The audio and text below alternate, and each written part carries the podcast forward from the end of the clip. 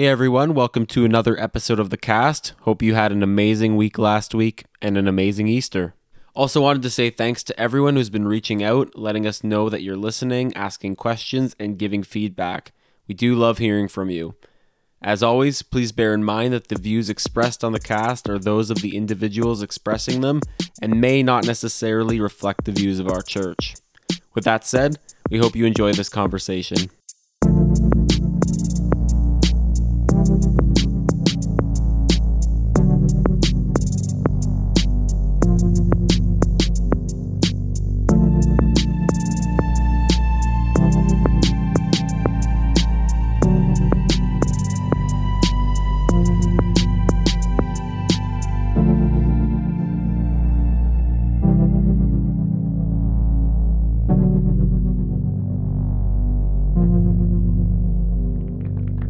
Welcome back to the post Easter episode of the cast. Actually, I guess that was last week, but here we are. Mike and I are eating Easter candy, so We are. in It's my good. mind, this is a post Easter episode.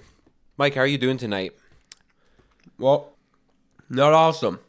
um, not feeling great. Hmm. Been sick the last couple days. Seems to be going around. Cough and cold. At least in our church. So probably someone gave it to me at church. if Well, it was you, I'm praying for you. Bless your enemies. Mm-hmm. I'm just kidding. You're not my enemy. Harsh. But, you know, today's on the mend.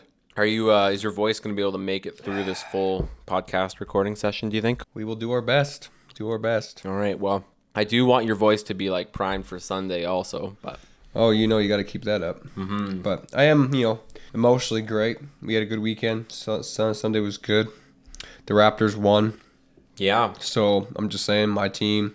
Hey, and I'm through. I'm doing well as as well because the Leafs lost, and But yeah, as a Habs fan, that just brought so much delight uh, to me.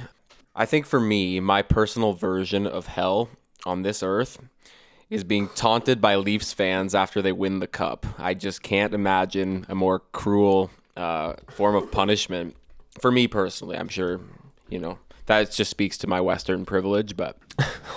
okay. there you go. But anyway, speaking of hell, um, it's not a laughing matter. It's uh, it's very serious and bears eternal consequences. But uh, we do need to talk about the afterlife today, because I mean, we talked about on Sunday. Uh, the sermon was called "Heaven Here," and you know, we really do believe that that is the thing um, that matters most, like right now in the here and now. Um, we've been given life by God, and we've been given an amazing gift, and an amazing call to bring heaven here. Yeah, I agree, Sam. Um, obviously, I preached on it, but um, yeah, it's it's an amazing thing. We have the opportunity to truly, again, within the the now and not yet of our of our hope, right? Really be agents of redemption, agents of recreation in our world. So it's exciting. Um, we don't await some future reality in a sense of like denying this one, which is often the case. But we hope for the full revelation of new heaven and new earth, new Jerusalem coming down here as God redeemed this place. So definitely. Yeah. And that is ultimately um, the main message that we hope everyone took away from Sunday. That being said, I do recognize that anytime you bring up the afterlife, um, questions come about because scripture does talk a lot about the afterlife. Well, Jesus talks about it, but it actually talks more about money than heaven and hell. That's true. Actually. That's true. He does.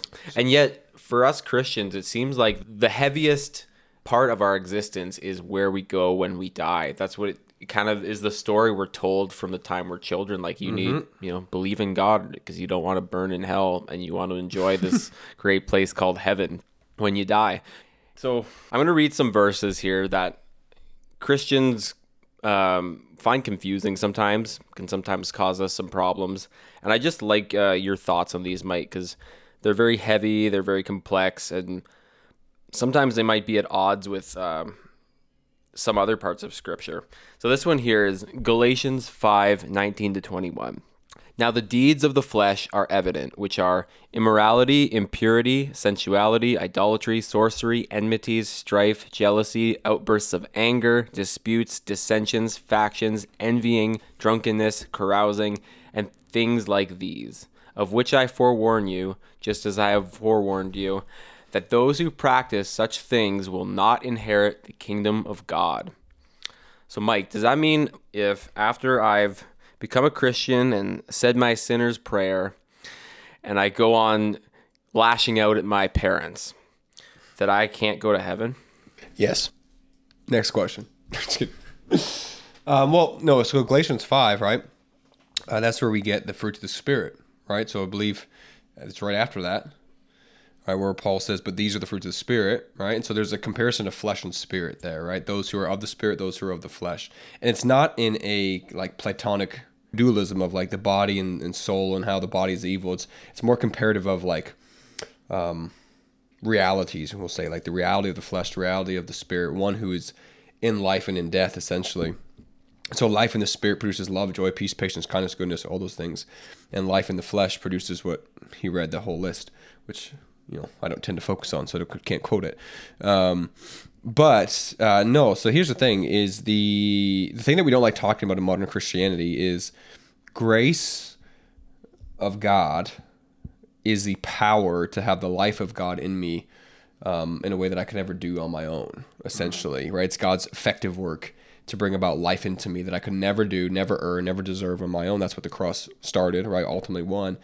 Um, but it's to get out of me um, a classic um, way of saying it is is to mortify the flesh, to to the mortification of sin, to put to death all that is dead ultimately in producing death in me.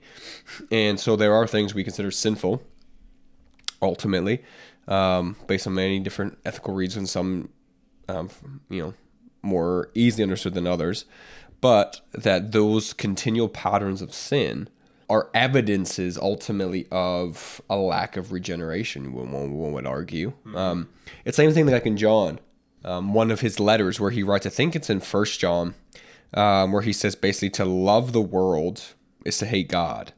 Um, now I was not talking about the world in the sense of like for God so the world, some of the, the the system against the way that God's operating. And then later on he says like it, if you continue in sin, essentially you're not part of God's family. It's like how do you how do you reconcile that? Well, because we keep sinning, and I think at the end of the day, it's more about.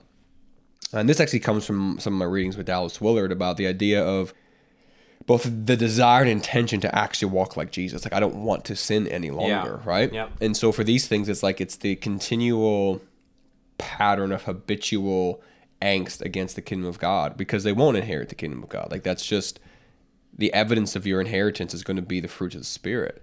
And so just to continue in a way that's anti-kingdom is to live against the way of God. So I think like you know same thing in like First Corinthians 6 where Paul says, you know, all these types of sin will not inherit the kingdom. Um, and he says and so and so were you, but now you have been washed and regenerated in. Jesus, right? That there's this. At the end of the day, for us as Christians, there's only two types of people, right? Yep. Those who have been washed and those who need to be washed. That's it, right? Um, that's it. And so, uh, for us, it's it's it's this is just a, I think we make more of it than it really is. It's it's just the reality of there are those who are in the Spirit, meaning those who have given their life to Christ, follow Him, and the evidences of that is our obedience, is our growth, is our spirit led life, and then those yeah. who aren't, who we need to go tell about mm-hmm. the good mm-hmm. news of Jesus. And so, right. um, so it's, it's more just a truth statement. Here's the evidences of not living with Jesus. This is going to be part of your life. And then here are the evidences that there are. And yes, will Christians fail? Romans 7, you know, uh, Paul talks about how he still does what he does want to do and all these different things. And Peter, we talk about Peter a lot. He was not perfect as a leader of the church. He made some racist things happen on his life. You know, Galatians talks actually about that. Paul calls him out. You know, so it's not like we we have it all figured out. In fact, Peter's a really good example of like the life of a disciple not fully getting it right. Where yeah. it's like he walked with God, then he still denied him. He said, "I'm never going to deny you. I'm going to die first. Then Jesus like, just wait till the rooster crows.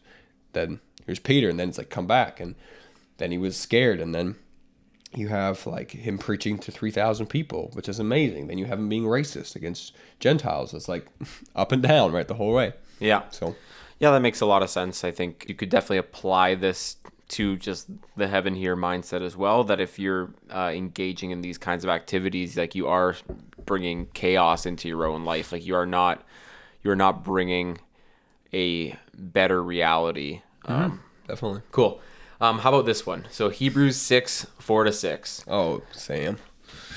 For in the case of those who have once been enlightened and have tasted of the heavenly gift, and have been made partakers of the Holy Spirit, and have tasted the good word of God and the powers of the age to come, and then have fallen away, it is impossible to renew them again to repentance, since they again crucify to themselves the Son of God and put him to open shame. What do we make of that? apostasy. It's called the Great Falling Away. Uh, obviously, the Re- Book of Revelation has the Great Falling Away, but I mean, the idea of those who were in the faith and then left the faith. Backslidden Christians. Back. So there's there's many different theories because if you're a Calvinist and you don't believe that you can backslide, um, you're either saved and growing or you're never were saved, and so this really is just referring to someone who thinks they're saved. Right. So the Calvinist reading of it So an Arminian reading of it is just, yeah, people can fall away, and then when they do, they're probably not going to want to come back because they're so hard-hearted, and that's how I sort of grew up knowing it, where it's like this is the proof text of people can lose their salvation. Yep. Um, the issues come in right because the principle of scriptural interpretation is always that clear passages need to interpret unclear ones, right? That it's you can't take one verse and make a theology off of it. Yep. And so we do have passages where, you know, Jesus in John, right, says like, "I've chosen you, and I'm not going to let you fall out of my hands. I have you." You know, um, the the doctrines of the perseverance of the saints that develop a lot out of like the Book of Romans and the in the Book of John specifically.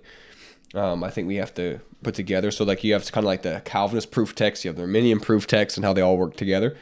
So I think in this case, like for Hebrews, like that is a very tr- not tricky, but it is complex. And in, to be honest, when I preached through the book of Hebrews, I kind of skipped over that section um, because Ah, so you're picking and choosing. I did because I just I didn't exactly know how to deal with it properly. To be honest, I was a lot younger in my ministry at the time. Um, but overall, Book of Hebrews I love. But the Book of Hebrews are written to a bunch of ultimately Jewish Christians saying that like Jesus is better than everything that the Jewish um, covenant system held.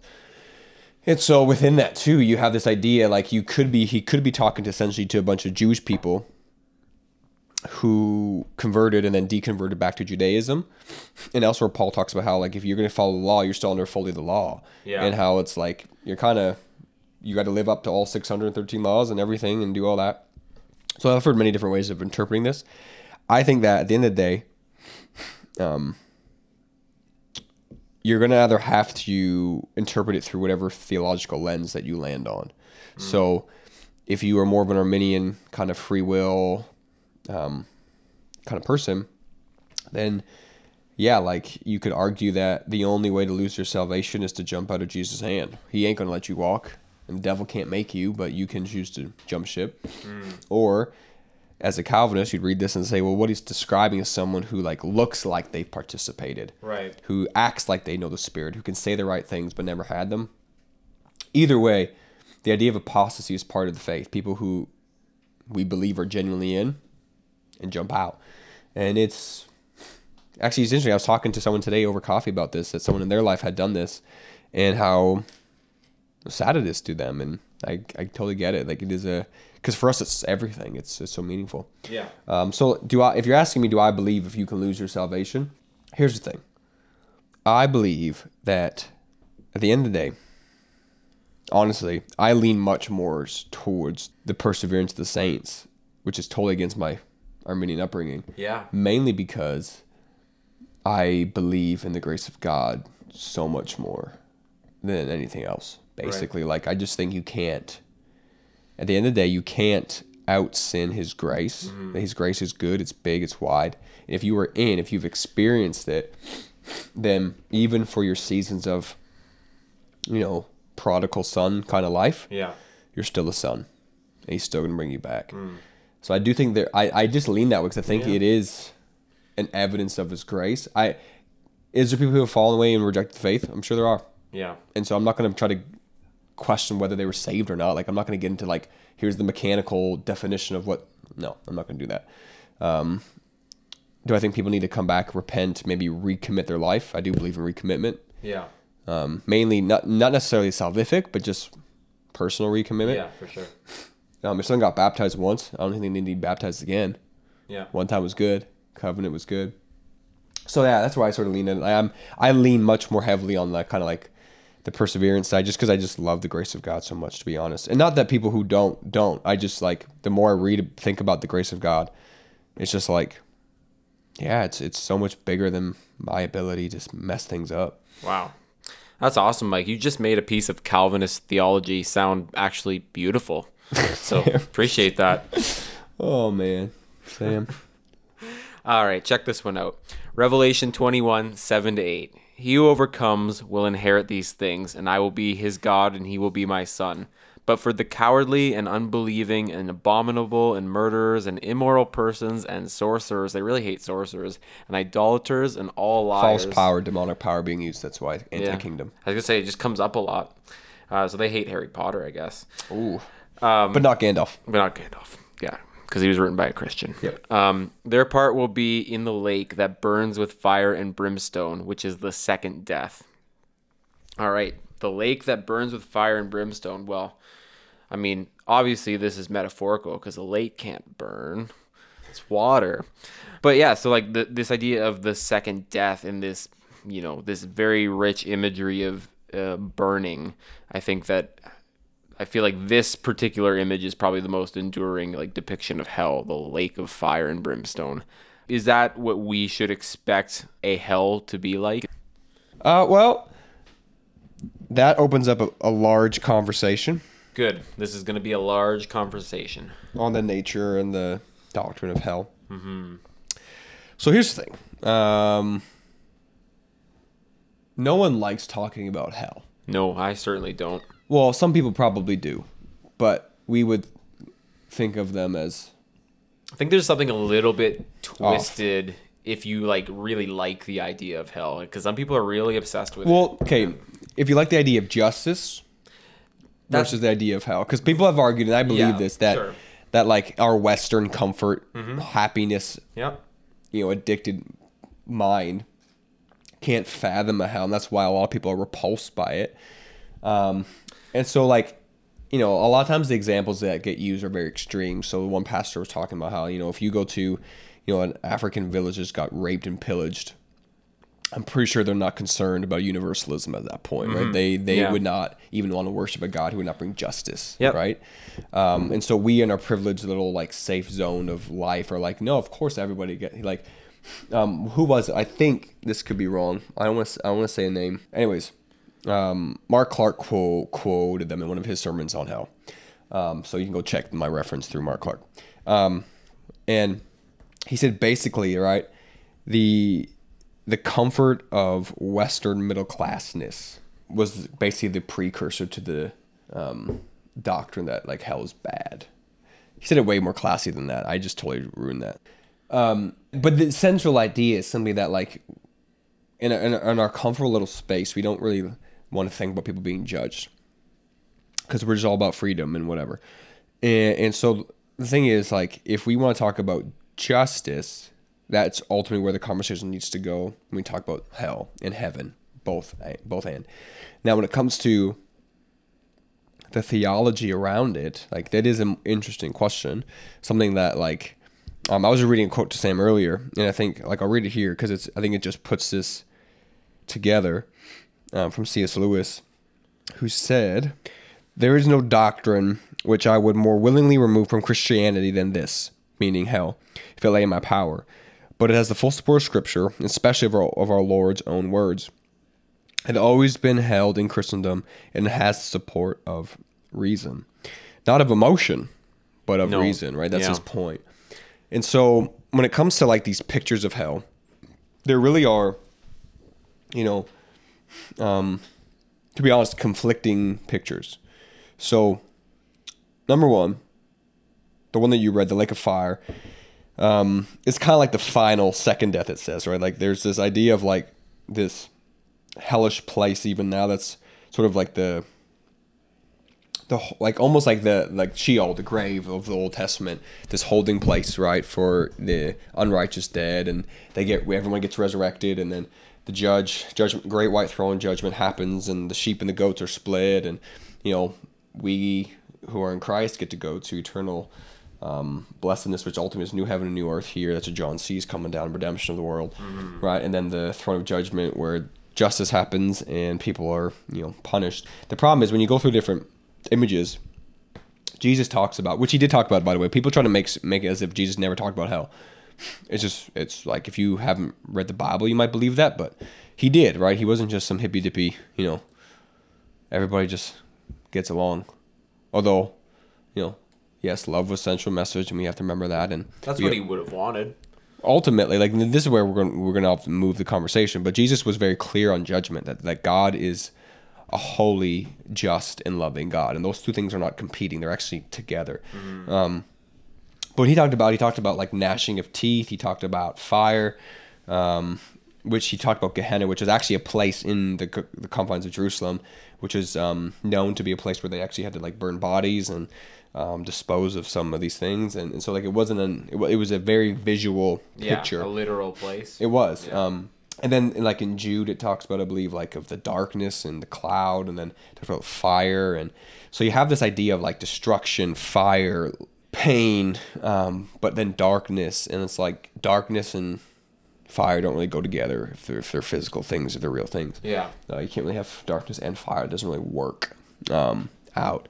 But the literal interpretation or the traditional interpretation of how you might want to call it has been this like this this place, this dimension, whatever you want to call it, of an ongoing eternal conscious torment. So the, it's usually those three like those three things: eternal conscious torment uh, for punishment of sin against eternally holy God. Because by the way, like people don't think about this often rightly, is that it's not about time. Like pe- people argue that like eternal punishment is not just because it's not like a time reference, but it's like that's not actually how it works because um, it's not about how how like infinite infinite sins were. It's about who they are against. It's like if you go to jail right? So if it, it might take you 0.3 seconds to kill somebody if you shoot them right? But you're gonna go to jail for 30 years not for 0.3 seconds right? Like because it's about the value that was destroyed. It's about the justice that was taken. Same thing with god. If god is eternally valuable and we sin against him then even a finite sin has eternal consequence. That's how the the theology get gets worked out um, typically and so Yeah, I've never liked that mathematical approach to explaining it. But anyway, go on. Well, and well, it's because people will say that's unjust because someone who sinned in a finite capacity gets eternal um, consequence. Well, it's, but that's also bad math because it's not about the fi- the finitude of a sin. It's about Yeah. the injustice done against the value of the thing. Right. It's the same thing. Like if you hit your brother, right, you're Yeah. gonna get in trouble. But if you hit your mom, you're gonna get in trouble. You're really gonna get right? in trouble, And yeah. it's saying and it's just applying that out to the value of life. Right. So. Like I, I like to, to me logically it works out fine. Yeah, I, I think it, my complaint isn't with the logic. It's just like huh, I don't like how cold and calculating you're being with. Oh, so 100 metaphysical. Like Well, but it's I wouldn't say it's not it's not cold and calculated. It's more about um, in this again in this theological space.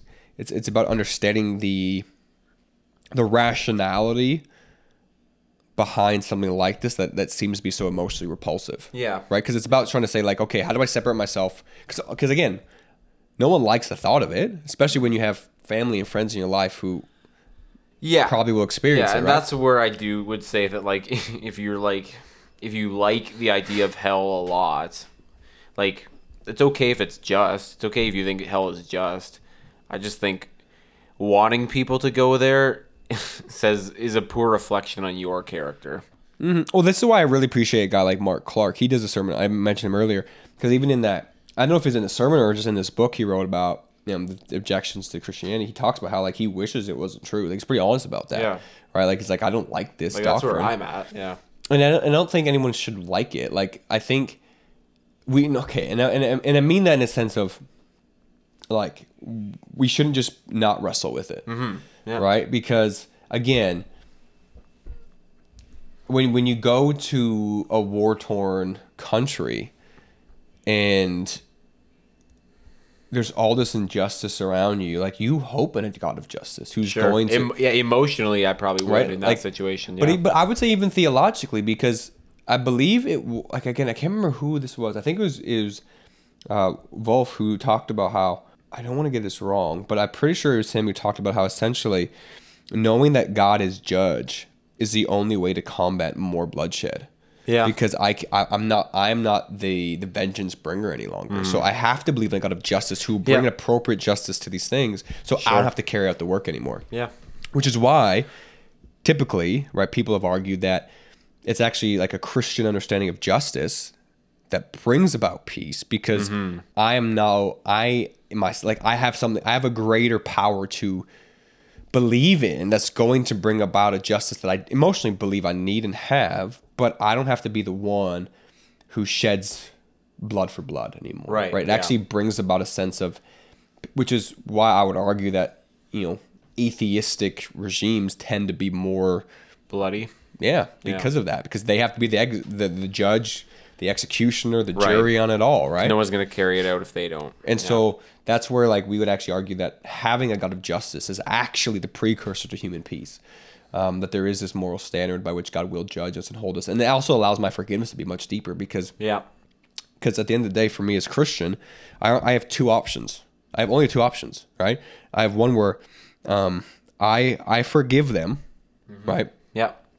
Okay, I have one option in that sense, but I have two options after that, right? I forgive them because I'm called to, but then either they find ultimate forgiveness in Jesus like I did, and I pray for that, or they find ultimate justice before God at the end of time. Yeah. But in both cases, it's them before God, not before me. Right. So I'm relinquished of that. So actually having a God of justice um, in that way allows me to be way more forgiving, peace centered, and, and redemptive. So if you remove that side of God, you actually end up with a more chaotic universe. Yeah. And Yeah. so the idea of, of justice and accountability, in, in this case, eternally in the sense of hell, does bring a, around the sense of peace and, and love, um, which sounds, I know it sounds almost like backward, but it actually isn't. Like the fact that God wants to eradicate the universe of evil, which, by the way, if you go in Matthew, I think it's 25, Jesus does say that it was ultimately created for the devil and his angels. It was actually meant to be for the enemies of God, not for humanity.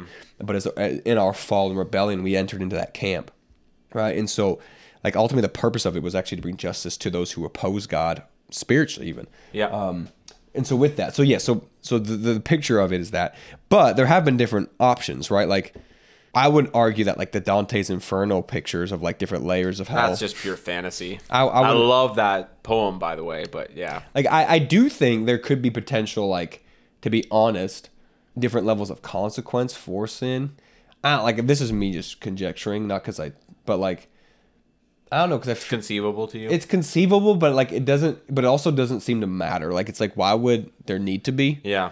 so i don't but anyways so there's that one then there's like the total rejection of hell right universalism everyone just in the end Yeah. You're gonna sing you're, you're gonna be singing kumbaya with hitler Yeah. you know at, at the end of time Yeah. you know that's you know what some people honestly believe and Yeah. and it comes from a good Very prominent Christian thinkers. yep uh well thinkers um whether they're christian or not is a whole other thing uh they would call themselves Christian. but even but the thing is that was rejected back in the 500s actually through Sure, councils because in about three i think was it 325 i could be off on that um Origen was the first i think church father to sort of pose this idea of universalism as a legitimate way of understanding the the end of this age. And um it was rejected uh, by the church councils as not biblical not what jesus taught. Um and and the goal ultimately is that God that people come to is that God wants to bring a full redemption right to everything, um, which again we would hope for, right? we, we would want, but that has been universally rejected by the church for the last, as even C.S. Lewis in our quote said, like it's always been held that there is this thing called hell and we have to deal with that, and then there's like th- these two middle positions that, um, you know, find their attention in different places. One being um, the metaphorical view of hell, which is essentially, to be honest, the one that I fall into, is that no Christian will say that what the Bible describes as heaven is actually what heaven's going to be like. Right, Right. We'll say like these are pictures and these will trying to describe what heaven. It's going to be so much better than that. Will it actually be streets of gold? Maybe, but how do we like? How do we describe that for us right now? Like, we, and we'll say that these are just images that God gave, and um, we it's going to be so much better and so much greater. What does it even mean to have a new Jerusalem coming down from heaven and earth? Like, what what what's it going to look like? I don't know what it's going to look like. I don't know what my body's going to be like. We we, we just it's all conjecture Redeemed. redeemed, right? And the same will be then true of hell. Like, why do we assume these visual images are like word for word what they are just because it's the negative side, right? And so it was Tim Keller who actually brought me to this um, through some of his teaching about the idea of like it's it's not actual fire, but then he'd say it's way worse than that, right? Because Yeah. it's, it's more this this this spiritual like um, thinness of existence. It's the absence of God. Because in the Bible, one, one one of the images of hell is is distance ultimately from God, like the the separation from Him, uh, from the visible and felt presence and grace of God. And so it's actually like God kind of giving you over to yourself finally and saying, you know what, you've rejected me your whole life. You want it your way, experience it then. Yeah, like I think the idea of just like missing out on on heaven just seems like punishment enough to me. Well, not Like, even. I wouldn't like- even say it's missing out. It's it's actually because the thing is, and this is where I would agree with like C.S. Lewis and Tim Keller on this one, where um, people who are in hell don't want to get out, right. Okay. right? Because there's a little story in, in the in the Bible where Jesus talks about Lazarus, um, and and this Lazarus guy going to hell, and and the rich guy who never helped him, saying to him, "Hey man, go warn people about this," but never asking, "Hey, help me get out of here." And so a lot of commentators will say like, if he could talk, if he could, if he could talk across the metaphysical, you know, cosmos there and see Yeah. it into the other world, why wouldn't he ask Abraham, who was on the other side, to like pull him out? Yeah. He didn't. He he just said, "Yeah, you're probably not going to come here." And a lot of people think it's because like they don't want to. Like C.S. Lewis talked about how hell is locked from the inside. Um, yeah. that God doesn't want His children to go, but He will allow us ultimately to have our will then be done. It's kind of God removing his his prevenient grace or his uh, pre- redemp- or preventative grace, I should have said, on some of the human sin. It's almost like the all-consuming self, right? because at the end of the day, pride and, and self-worship is really what puts us at odds with God. Mm-hmm. So it's God saying, "Fine, do that forever," and and I think it's going to be this weird interplay of desire and unsatisfaction Yeah. Right? Because like it's like pursue everything that you want. Fine, go ahead. It's never going to be what you think it is. It's like it's fully unredeemed life, and and it's, and like it's it's far worse than I, I would say physical fire, in the sense of like it's torment on my soul is this constant thirst but never being quenched. Yeah. Yeah. Um, so the other one that I guess we can talk about then uh, Yes, the fourth option which comes up in Second Thessalonians 1. I'll read the whole verse here. God is just. He will pay back trouble to those who trouble you, and give relief to you who are troubled, and to us as well. This will happen when the Lord Jesus is revealed from heaven in blazing fire with his powerful angels.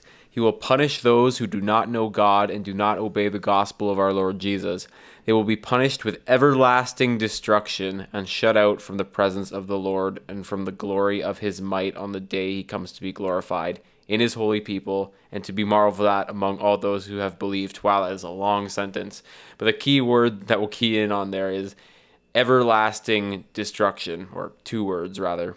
So, everlasting destruction, does that mean that you're destroyed and it just lasts forever? Or does that mean you are destroyed and that that destruction is permanent? That is the question. So it's annihilationism, the idea that um, in, in in punishment, God will it's ultimately just not allow evil to exist any longer, right? And it's not actually like like this was uh, um, it's it's not just like a Christian idea. Like I believe it's in ancient Egypt they had the same idea where like you'd get eaten by the crocodile god if you weren't you know good enough. You'd be annihilated essentially. And so it's this idea of like God's punishment is that you just cease to exist, which is a punishment, hundred percent. Yeah. Here's the thing, honestly, like, um, I I would not, I don't think it is necessarily a. How do I say this? I don't think it's necessarily a biblical option to believe in annihilationism, because the word for destruction could also mean corruption, becoming void. Like it doesn't necessarily mean like complete annihilation of the thing. It just means like almost like a stripping away of it because a land gets destroyed and it just means it's void of nutrients. It's void of um, in the Bible like it talks about how it's just it gets dried out. It's whatever. Not that the land is all gone, right? So there is arguments around the interpretation of these concepts. But I will say this, and I'll just be honest about it. Like I'm a what would be considered maybe a hopeful annihilationist in the sense of like I don't think it's a legitimate position, but like I'm cool if it is. Okay, Right? that's interesting. You don't think it's a legitimate position though, because I've heard I've heard you yourself describe. Um, we were talking about sanctification one time, or justification rather, and you painted this picture of you know at the end of time when you come to the to be judged by God and God's gonna pour out all His wrath on you, but Jesus like covers that just that picture. Would the wrath not then like just destroy the person who you know should be condemned? yeah. Well, Or again, would that just be everlasting destruction? Is that what? Well, I would say it's yeah, like it, like the picture again, like trying to create pictures around what will be is hard. Yeah. Well, what we know is that in Christ, um, our sins are covered, right? Yeah. and that I'll be refined and made whole. And that that's where again the like this is where it's tough because as someone who does believe obviously that like Jesus is the Messiah, the rescuer, the savior, that resurrection is the good news of God's redemptive work, recreation. God is in the world to remake the world and to bring it back to what it was, to restore relationship. The King is returned. This is all good. Like we just had this like big thing Yeah. on Easter about it. I do believe that, and so the impetus in us, and even I think it's in Timothy where he God's where Paul says that God desires all people sh- might be saved, not that Yep. they all will, but that He desires that. Yeah. So like there is the heart of God that's like, I don't want to have to, Yeah. but God is still just, and the justness of God is sometimes, I think, maybe brought upon by human choice, right? This is almost like um, in the Old Testament where it talks about how like certain people, um, like their their sin was not at the right level yet, their corruption was not the right spot yet. Where God was trying to be patient with them, Right. and and I do think there is a level of that. Like we have to just be legitimate in that. But here's the thing: is I just like it, like the idea of God so loving the world, right, and His redemptive work to see that happen, um, does put me in a place where I want annihilationism to be true. Because I don't think uni- universalism makes sense No, I don't either. Can't reconcile that. but I do I don't think you can truly just take the words of scripture um, at, at, at the total canon of all that is said and truly come out with um, something less than there will be some kind of permanent punishment um, for our ultimate rebellion and rejection of God. And so that's when that like again like that's why I think this doctrine is so repulsive to people is because it's it, it is an emotionally charged like I don't get it I don't want it to be true kind of thing but again I think with the testimony of scripture with the testimony of history and even the words of Jesus like he talked about it that we can't deny its reality Yeah. So yeah, I'm I'm still torn a bit. Like I I definitely would prefer to believe in annihilationism. Don't know that I'm all the way there. Um, but one more um, one more I guess verse or concept that I'd like you to maybe unpack with regards to it is just the idea of for God so loved the world that he gave his only begotten son that whosoever believes in him shall not perish but have eternal life. So jesus is saying there that if you believe in god then you have eternal life. I mean basically the opposite is you perish and you don't live forever. Or am i just saying like is hell still a death? Is would that be the way you'd explain that? Oh well, I just think like again, perish in the idea of destruction, right? Like, how? Yeah, how are you? because i guess when i think of death i think of it being final in that way like perishing being Well, but the thing final is, right? Like the wages of sin was death. Adam and Eve eat the fruit, and death was supposed to come. But did they physically die? no No. Right. That death was a soul being cut off from the life of God. right ultimately. So that if eternal life is the life of God empowering our life now to become like Him fully in His kingdom, then the opposite of that isn't necessarily like non-existence. It's just non-life. yeah Right, it's, it's it's it's the basis form of life versus his higher life. So again, I, I think that's one of those ones where like that one is such a not a proof text, but it's like God, like I love you so much. There's two options. I've done everything you need to do to get to the good option. Yeah. Right. Let, let's figure this thing out. And uh, part of this gets deeper into the idea of what is sin, right? Because at the end of the day, if your concept of sin isn't very serious, mm-hmm. and your and your understanding of God isn't very high, then none of this really matters Right. right? Because like, why does God care so much, or why like why wouldn't God just? But the thing is, God is as lovingly just as He possibly can be, right? In both both regards. And so, if sin ultimately is, and this is where like maybe my theology could be wrong, but like. If sin ultimately is the rejection of God and replacement of God by myself, ultimately, it really is about me. It's pride. Like the theologians call that like pride is the mother of all sins. It bursts out everything else, and and pride is just I would say arguing is mainly the worship of me. So there's two gods competing. And if God is like we just did the Ten Commandments, right, as a church, Yeah. and you know no other gods before me. Like I am the one thing that's going to affect eventually affect everything else. And if I'm putting myself there, rejecting God, replacing Him with myself, and destroying who God's meant to be, right, then ultimately I think hell becomes, as I said, that kind of unleashed. So even from our understanding what he- what what what sin really is and what it brings into the world, right? We talk about destruction and chaos. Like it says that like there's that that sin ultimately leads to death. It leads to destruction. There's a way that seems right but leads to destruction, leads to chaos. Like that's like that those languages that language is used in scripture. And so if it brings chaos in this life, it will bring the same in the next, even even more so, right? And so I think that's where, where it really comes down to for me is the idea of like the alternative option is horrible. So we want to get people to come to Jesus, Yeah. but I don't think it's like. But this, but see, but this is where we have to get to because if the fear of hell, that used to be like kind of the way we motivated people in the church, Yeah. right? Like Some still do it that way. some still do. I don't think is right, mm-hmm. right? It's the love of life. yeah. It's the love of Jesus. It's the affection of Him. It's the coram deo, to be in His face, to see Him forever. Like that's actually what we're trying to present to people. And so that's where I do think like we have to, we we have to be honest. Justice is not just for this life; it is for the next. And God is wrathful. Like Yeah. like it says that He hates sin.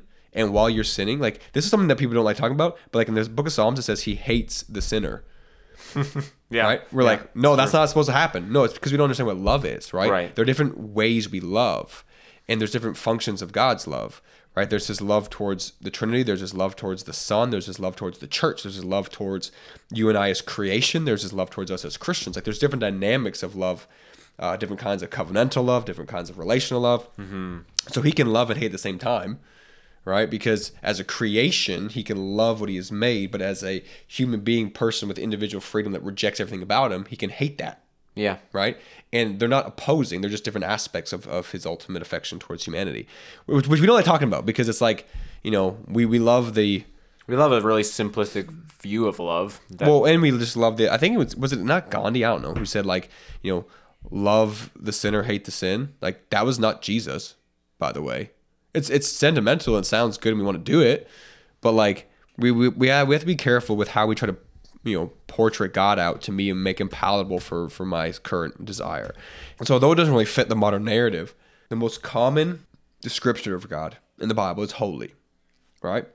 But the most common in the New Testament, I believe, is love. Like singularly and then combined. And the issue is those things are not they're not competing. Like when John says God is love, right? He's not saying he's well, he's no longer holy, right? He is transcendent, set of set of part. He's just and good, and that's all in wrapped in this this love. He's triune, the common relational God from the very beginning.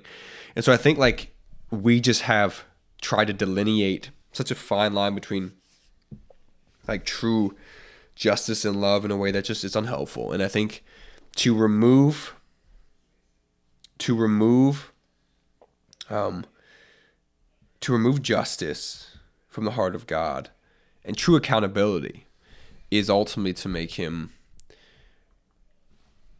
a fairy in Yeah. heaven, right? Yeah. Like like like it, it's not actually good. Like we think it is because it means no one's wrong and no one gets offended and no one's bad. But people like we are we do dumb things. Like we see evil, Mm-hmm. and the thing we don't like is we'll easily say, well, those guys are more evil than me, Right. Right? Yeah. They're the ones, if anything, are going to go there. Or we'll try to do the opposite. Well, everyone gets to go. Well, like like legit like and and on, again philosophically it sounds really good, but like let, let's work that out practically, right? Like, do I think, and this can be controversial, do I think Hitler's in heaven? No. His life did not evidence that of the kingdom. Like, like Yeah. it just, and I don't, and I, and I don't like saying that in the sense of like, he's a human being that God loved, but we as humans have a choice of whether we will ultimately respond to the grace of God or not. Right. And, um, and God has done everything Yeah. to to give us the option for that. And so in the case of someone like a Hitler or Stalin, right, at the end of time, they will be judged for their sin as us all, right? And the but this is the thing we have to remember, and this is where people I think Christians get all uppity and like the hellfire and brimstone preachers are going to get probably surprised, right? Is like um we all are going to get judged for our sin. And the only difference ultimately at that time is really the grace of God active in our life. It's not because I'm better. It's not because I'm more holy. It's literally because I've been graced by God and given his and given his spirit in the in you know by grace through faith in the Christ. Yeah. Um, and that's it. Like it's not like like hell is for the bad people and heaven's for the good ones. No, it's it's not that at all. Actually, there'll be a lot of good people in hell, a lot of bad people in heaven Yeah. right? Because it's it's ultimately about um, the the the life of Christ being in us through grace, right, and by faith in Him. And so that's what we, I think we have to get over ourselves a little bit on that one too. Yeah, and so this is where I want to start to turn the conversation uh, back towards heaven. Uh, we spend a lot of time in hell, um, so let's let's turn it around and uh, lighten it up a bit. So this was Matthew five, uh, verse seventeen to twenty. Therefore, anyone who sets aside one of the least of these commands and teaches others accordingly will be called least in the kingdom of heaven. But whoever practices and teaches these commands will be called great in the kingdom of heaven. So, this kind of is interesting based on what you just talked about. The idea of there being good people in hell and bad people in heaven. Like, are there different levels of inheritance in the kingdom of heaven? Or is he talking about uh, here on earth right now? Is he talking about both? Uh, what do we make of a verse like that? That's a great question. I've actually never been asked that before. Um, whether that refers to here and now, I don't think it does. I think it means like in the new kingdom, new heaven, and new earth. Um, although it could mean now, I guess. Anyways, um, here's the thing: is like we don't like this idea of rewards because it's not fair, right? We have this modern ideology of fairness, right? And so rewards in the kingdom of God doesn't seem to make sense, except for the fact that it's all over the Bible, like the pal- par- parable of talents, right? Yeah. Um, but the issue was never the, the the the ultimate reward was the same, right? Joy with God. Um, but like it does talk about ruling and reigning and having different authority and having these rewards in heaven and whatnot. And like Jesus talks about that a bunch, right? More than we, I think more more than makes us Protestants comfortable. Um, so we kind of avoid it, but like I think it's just, I don't know. To me, it's just kind of just like logical in the sense of faithfulness, right? Like you- you aren't building your way to heaven in any way. You're just being faithful, and God rewards that. Yeah. Like, like to me, it's kind of that simple. It may not feel nice, right? Like, does someone get a bigger crown than me? It's not really about that. Because ultimately, at the end of the day, our job is to make much of Jesus. So I'm be faithful in my little, and if it becomes much later on, that's God's decision. I'm going to be okay with it. But if I can do what I can do to make much of Jesus, like, yeah, okay, I'm going to do it. So, like, this idea that, like, grace somehow eliminates that, grace eliminates that, my entrance into heaven, right? All come to the same cross. Like, we talk about that a lot. You know, grace is what empowers us all equally, that we all have the same access, right? But for those of us that, you know, I don't know, I would say that, like, are more faithful with our time, more faithful with our gifts. Like, the Bible's kind of almost explicit on that, that there will be rewards for that. Yeah, it's interesting though, but because if I was one of those people that got the lesser reward in the kingdom of heaven, would I then be like envious of the people that got the better reward Um, that's a great question. Envy's a sin, right? There's, it's all gonna be uh, perfect and sinless, right? Well, there were some theologians who think that the only like negative emotion in heaven would be some kind of form of regret for not being faithful, but I don't agree with that. I think that's a weird way of viewing it. Yeah. Um, but I don't know. I think that's why at the end of time it doesn't really ultimately matter because you know we kind of have this picture of laying down the crowns of G before Jesus, giving him back all he's given to us, and like ultimately the best gift is going to be us with God forever. And so the idea of the rewards, like Paul talks about how like we'll get there and like all the chaff will be burned away and all the straw and hay, but whatever is like gold and like whatever will purify will be there. Yeah. It gives that image of like the the different kinds of substances being burned away from us and only that which is good and pure remaining. Mm-hmm. And you know what? I think I think that it's kind of another humility thing, to be honest, because there were the, there you would some have argued, and I think it's in there that like if you are a martyr, right? Like in Revelations, there's a sort of special class of martyrs, right? Even in Daniel, uh, like it's it's talking about martyrdom and persecution, and you know some of the like the the blessing that comes post that in heaven. Um, as sort of just very generalized telling of that. Right. Um, but that idea of like, you know, I I kind of don't want to be a martyr. Yeah. like if I have to be, I will. Uh, Yeah. Like I'm, I'm open to it, but That's actually a conversation I'd like to get into a little bit later. um, but like, do I choose martyrdom? Do I like, go and try to be martyred? No. Like, Yeah. are you serious? like, like, like that's not. It's not like the no. That's that's not okay. Um, but um, so, so so in that case, it's more just like just being faithful and God will reward because it does say we're going to rule and reign and have authority, and even says at one point like we're going to judge judge the the cosmos essentially. Even a think of Paul says like we'll judge angels. Like there's this weird thing that we get to experience at the end of time, and it's like I'm not worthy of that, right? But it's just this idea of you know grace and faithfulness, and so I don't know. I've never like rewards in heaven ultimately for me are just about faithfulness on earth. And if you want more reward, be faithful. Like, I don't know. Like it, like it, it, it, we. I think we make it sound like no, that's not. That sounds like works righteousness, But Mike. it's not. It's not about getting your entrance into heaven. It's about being faithful with with what's been given, right? Because at the end of the day, the guy with five in that talent story, right, had five. One had two, and they both doubled it. One had ten. One had four. Jesus said the same thing. Well done. Enter the joy of your rest. And he, then he said to them, "You've been faithful with little. Now you can have more." So Yeah. the guy entered into the rest Yep. with ten.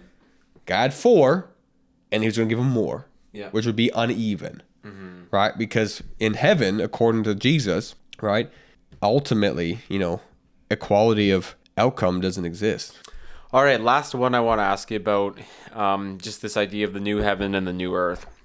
In Revelation 21, it says, Then I saw a new heaven and a new earth, for the first heaven and the first earth had passed away, and the sea was no more. And I saw the holy city, New Jerusalem, coming down out of heaven from God, prepared as a bride adorned for her husband. And I heard a loud voice from the throne saying, Behold, the dwelling place of God is with man. He will dwell with them, and they will be his people. And God himself will be with them as their God. And like what this paints a picture of clearly to me is heaven coming down to be with earth, God coming down to dwell with his people. Where then do we get this picture of heaven being this like floaty like other realm that's not at all physical you know not resurrection of the body we're all just kind of a bunch of souls up there with our halos and harps well, Um, probably medieval paintings. sure but um Well, like it's there because must it's be always some even the. Bible. It's like it talks about being up Yeah. because we're we are visual spatial beings and. So this Sunday, actually, so when this goes live, I'll just preach on it. I'm preach on the ascension, where Jesus sort of rise into the air. Yeah. right? Which I would, I'm gonna talk about how it's a symbolic coronation. It's not actual like him going up through the air. It's it's the symbol of what's happening. He's taking his authority back, and so I think just because of those things, where it's the up the heavens, the stars, right? Like even the Bible, like the language is always upward. Yeah. Right. Shields in the grave and the ground going down. That that there is just this dimensional thing to it, and we just have taken that and gone way farther. yeah Um, but in the same token, there is always these pictures of overlap, right? Of the garden, of the temple, right? Of us, the church, of the new heavens and new earth, right? The heaven and earth are are coming together, um, and so I think we've just kind of invented it, to Yeah. be honest. Like um, the idea of yeah, the little harps and cherubim and all that stuff. That's just Christian I imagination. mean, yeah, like it's just funny to me because like I I think probably most of my life I did like believe heaven was just gonna be like, well, I'm gonna die, my soul's gonna go to like a purely spiritual realm, and my theology has just been getting messed up. Just this idea of like, yeah, like the bodily resurrection does matter, the body and the soul, you know, being redeemed and restored, and um, which I mean, it's really, I mean, it doesn't mess up my theology that much. It's really just, it's a totally different picture though of heaven than what I had in my head for a long time. Mm-hmm. No, and it's true. And like, it, does it fully make sense? No, to be honest. But I think it's better than what we've been conceiving, right? And so, like that, like that. That's the point. Yes, hell sucks, right? And it's real, and God's justice is real, and His wrath is real, His holiness is real, and His love is pure and good and righteous. And can we fully explain it? No, right? Um, same thing with heaven. It's there. It's real. It's good. It's where He dwells right now. It's better than we can imagine when it comes to be part of earth and God redeems and and, and refines and, and brings all that. Like it's hard to imagine that. It's like it's like try to imagine a place where like like like legitimately all that ails us, all that addicts us, all that chains us, all that binds us, all that makes us afraid and insecure doesn't exist. Mm-hmm. Yeah. Like we can't because like, we function out of that so much. yeah. Yeah. But like legitimately, like where it says there's going to be no need for night and day because the presence of God just lights up the sky. Yeah. Like where Jesus could walk through walls. It's pretty cool, right? Could eat, could experience, like could still taste, Yeah. right? Like this perfect, not not Eden, right? Because like it's a new, it's a city that comes down, right? But this restoration of what humanity was meant to be. Like we can't we can't really imagine it, but like it's kind of like what we have now. I think just purified. Mm-hmm. Like, do we, are we gonna have computers? I don't know, but I mean, just like like like just touching my like feeling this body, this physical thing, right, with all my emotions and ideas and like that just being better. Like it just like we can't really imagine it Yeah. um, which is I think part of the beauty of like the idea of you know experiencing the life of God in us, right? That like the invitation to the kingdom of heaven is that we get this taste of it now, right? That it's we become redeemed, we become the fruit of the spirit and the love and the joy that that just exudes and supposed to be present, the truth, the justice, the peace, the grace, the, the mercy, the faithfulness, all these things that we know are good. Um, that can become evidenced in us and alive in us that we get this foretaste of it. And then when heaven shows up, you know, when he comes on the clouds, when, it, when it's this coronation, this final uh, consummation of all that he's been doing for this time, like it's it's going to be hard. Like it's hard to, ex- I would say, put into words because like you can't even like I can't even put a picture around it to try to describe what I'm thinking because like I just you can't see what that's going to be, but it's Yeah. going to be amazing, right? Yeah, and I think the more we talk about it and sit here and conceptualize it and try and make sense of of all these verses, like the more I think it just hits me that it's unknowable truly right now and that the call of Jesus right now is to bring heaven here like the more that just becomes more real for me and the more the more like excited I get like it's fun to sit around and think about this for sure and I think it's important on some level but it's also more important to see about bringing the kingdom of heaven um, in every way that I can right now Yeah, and, and that's and that's what we get to do. We we are agents of that, and and that exists on the spectrum of right from the rescue of grace to the speaking of truth. Like this is where I think we have to understand that the kingdom of God is not just some soft, unbounded, loving expression of ultimate acceptance. Mm-hmm. Right? It's not. This is Jesus going to the prostitute when no one else would and saying, "Hey, stop sinning, but come and be part of my f- family." yeah Right? Going to Levi, tax collector. Hey, guy, stop oppressing everyone. That's bad. But come join the family. I want you to be part of this. Right? It's like it's it's it's this it's this love and truth. It's this grace and justice just flowing into our life, and so we are agents of all of that. Um, and yeah, it extends out, right? It extends out from our personal life to our communal life to our social life to our political life to our environmental life. Like it is us being as far as we are able agents of redemption in all of life. And so I think it's just yeah, it's exciting. Like it, it, it like the more you think about it, the more it's like I like like we are called to such a great thing, the mission of God. Like actually I'm pretty excited about our new Philippians series coming up because there's so much about just the mission of Jesus in it that Paul's just like all my life is for the mission of God to make much of Jesus to bring about this thing. Like I'm excited to preach it to our church, but like just real recognizing that like our life is so much bigger than us. And like my the purpose of my life isn't to retire it's to bring the kingdom. Mm-hmm. Right? And just like invite people into that. Yeah. like to see people like that's why i love the stories of, of the bible because they're so raw in the sense of like the two i just used like a tax collector and like a prostitute. Right? Like someone who's been economically politically corrupt who we would want to throw in jail and just cast away Yep. and Jesus is just like, hey, you're wrong. Stop oppressing people and extorting them, but you're welcome. And come find redemption. Or Zacchaeus, right? Climbs up the tree, sees Jesus, same thing, tax collector, comes down, finds him, and says, I'm going to pay back everybody four times as much. Redemption does that, right? Or the prostitute, right? Your body, you girl, are more than your sexuality. You don't got to sell this to find value. You don't, you like, I'm going to give you that, right? So stop doing that. Come find peace, right? You're forgiven of these things. Or, Yeah. you know, um, even Saul, right? Murderer turn turn missionary, right? Like you're trying to destroy people, kind of like a religious terrorist, and Jesus shows up and is like, "That's wrong. Stop doing that." Now you're Paul. Right? But now you're gonna be Paul, right? And now you're coming in, and so it's like that redemptive truth and grace, love and justice pole that people tend to never hold quite right, and we don't. Like I'm Yeah. not saying I've done that ever, but like that is the kingdom, and that extends to everything, and so it's just like yeah, I'm like I want people to know it because like I've experienced the joy of it mm-hmm. more and more. Like the more I think about it, the more I understand it, the more I experience in my life. Like the last even, I was talking to someone today in a coffee about just like how much like legitimate, like just seeing the joy of the freedom in Christ and what it brings. It's like I've been following Jesus for my whole life basically, but in the last you know year and a half when it's really just become even more so alive.